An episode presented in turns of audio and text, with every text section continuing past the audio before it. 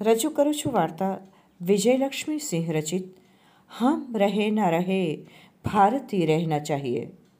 જેનો અનુવાદ કર્યો છે ડૉક્ટર જનક દવે અને પ્રસ્તુત કરતા પારુલ ભટ્ટ.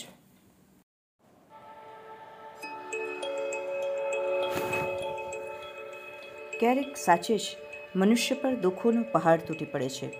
ભોપાલમાં અરોરા કોલોનીના પોષ વિસ્તારમાં ભાડાનો એક ઓરડો લઈ રહેવાવાળી કલ્પના વિશ્વકર્માની કથા કંઈ આ જ પ્રકારની પીડા બતાવી રહી છે. એક પગમાં ગેંગ્રીનના કારણે લગભગ અપંગ થઈ ચૂકેલી ગર્ભવતી કલ્પના માટે કોરોના કાળ પારાવાર કષ્ટો લઈને આવ્યો. એક બાજુ તેના સસરા દ્વારકાપ્રસાદ વિશ્વકર્મા કોરોનાથી સંક્રમિત થયા પછી જીવન અને મૃત્યુની જંગ માટે લડી રહ્યા હતા. તો બીજી તરફ રિક્ષા ચાલક પતિ સોનુની રોજગારી લોકડાઉનના કારણે છીનવાઈ ગઈ હતી. પેટમાં નાનકડો જીવલે કલ્પના માટે સસરાની સારવારનો ખર્ચ ઉઠાવવો કઠિન હતો. તેમાં વળી પોતાની ખાવાના પણ સાંસા હતા.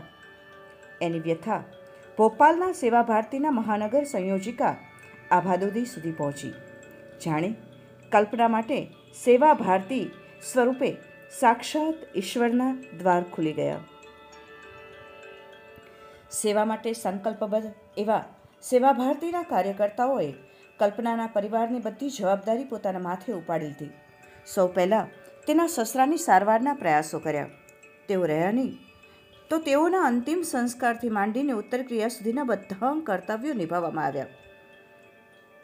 એટલું જ નહીં, લોકડાઉન પૂરું થયું ત્યાં સુધી કરિયાણું અને ગર્ભવતી કલ્પનાને પોષક આહારની વ્યવસ્થા કરવામાં આવી.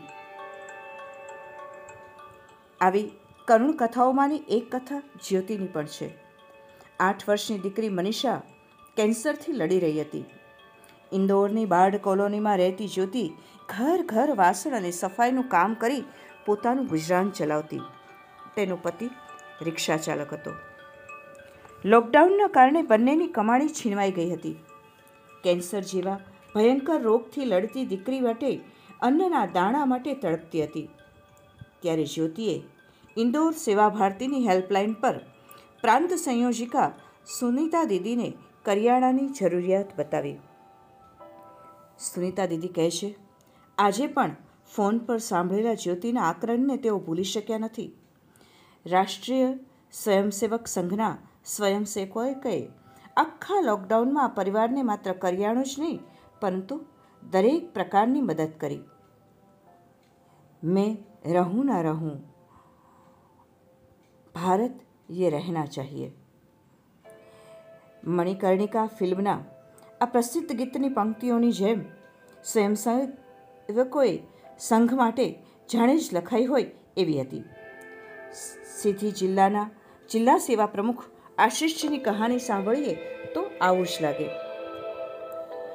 કોરોના કાળમાં નિરંતર સેવા જ એના કામમાં લાગેલા આશિષજી જ્યારે કોરોના પોઝિટિવ થયા, તે પછી કુશાભાઉ ઠાકરે હોસ્પિટલમાં જીવન માટે લડી રહ્યા હતા રીવા.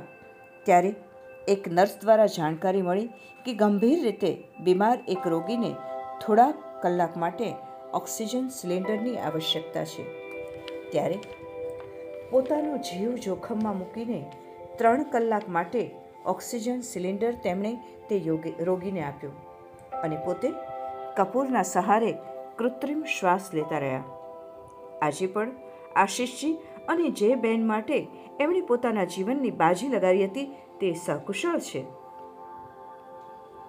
મધ્યક્ષેત્ર કાર્યવાહક અશોક અગ્રવાલજી કહે છે કે સંપૂર્ણ ક્ષેત્રમાં દરેક મોરચે સ્વયંસેવક સમાજની સાથે ઊભા રહ્યા છે. પાંચસો નેવ્યાશી હેલ્પ સેન્ટર એકસો ત્રેવીસ આઇસોલેશન કેન્દ્ર સત્તર કોવિડ કેર સેન્ટર્સની સાથે છસો ને ઓગણપચાસ સ્થાનો પર ચાલીસ હજાર છસો ને ચોવીસ ભોજન પેકેટ વેચવા જેવા કામોમાં અગિયાર હજારને સત્યોતેર કાર્યકર્તાઓએ પૂરા મનોયોગથી પોતાનું યોગદાન આપ્યું છે. રતલામના પંચેડ ગામમાં સો ટકા રસીકરણ કરાવી સ્વયંસેવકોએ એક ઇતિહાસ બનાવી દીધો છે. જ્યારે કોરોનાનું કારણે મરણાંક ત્રીસથી વધુ થયો, ત્યારે ચાલતી શાખાના તરુણ સ્વયંસેવકોએ પ્રણ લીધો કે પોતાના ગામને કોરોનાથી બચાવવા શક્ય પ્રત્યેક પ્રયત્ન કરશે. પહેલાં પોતાના ગામમાં પ્રત્યેક પ્રકારનું યાતાયાત રોકી દીધું અને કોરોના સંક્રમણનો દર શૂન્ય પર લઈ ગયા. પછી ગામમાં ઘરે ઘરે જઈને રસીકરણને યોગ્ય બધાને રસીકરણ કેમ્પમાં લઈ જઈને રસીકરણ કરાયું. કોરોનાની આ વખતની લહેર ગાઢ વનોમાં પણ પહોંચી ગઈ હતી. મધ્યપ્રદેશના ખંડવા જિલ્લામાં રોગચાળાને નાથવા એક નવીન પ્રયોગ કર્યો. ખંડવાના વિભાગ સેવા પ્રમુખ અતુલ શાહજીના કહેવા પ્રમાણે, વનવાસી બહુલ વિસ્તારમાં કોઈ પણ વ્યક્તિ હોસ્પિટલમાં જવા કે તપાસ કરાવવા તૈયાર નહોતા.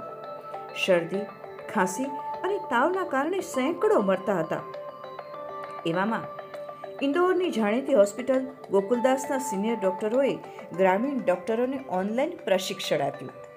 અને આથી તેઓ પોતે ગામમાં જઈને તપાસ કરી શકે અને સંગઠન દ્વારા તેમને પ્રાથમિક સારવાર અને દવાઓ ઉપલબ્ધ કરાવી. આ ગ્રામીણ ડોક્ટરોના માધ્યમથી ગુડી, સિંગોટ બોરગાંવ ગુલાયશાલ રોશની, પટાજણ, ઝીંઝરી, ગોલખેડા, ઝુમ્મરગખલી અને આસપાસના બીજા ગામોમાં ચૌદ ઓપીડી વનવાસી વિસ્તારોમાં સતત તપાસ અને પ્રાથમિક સારવાર દ્વારા હજારો વનવાસીઓએ જીવ બચાવ્યા. આ વાત રજૂ કરી પારુલ ભટ્ટે, ભારત રહેના ચાહીએ.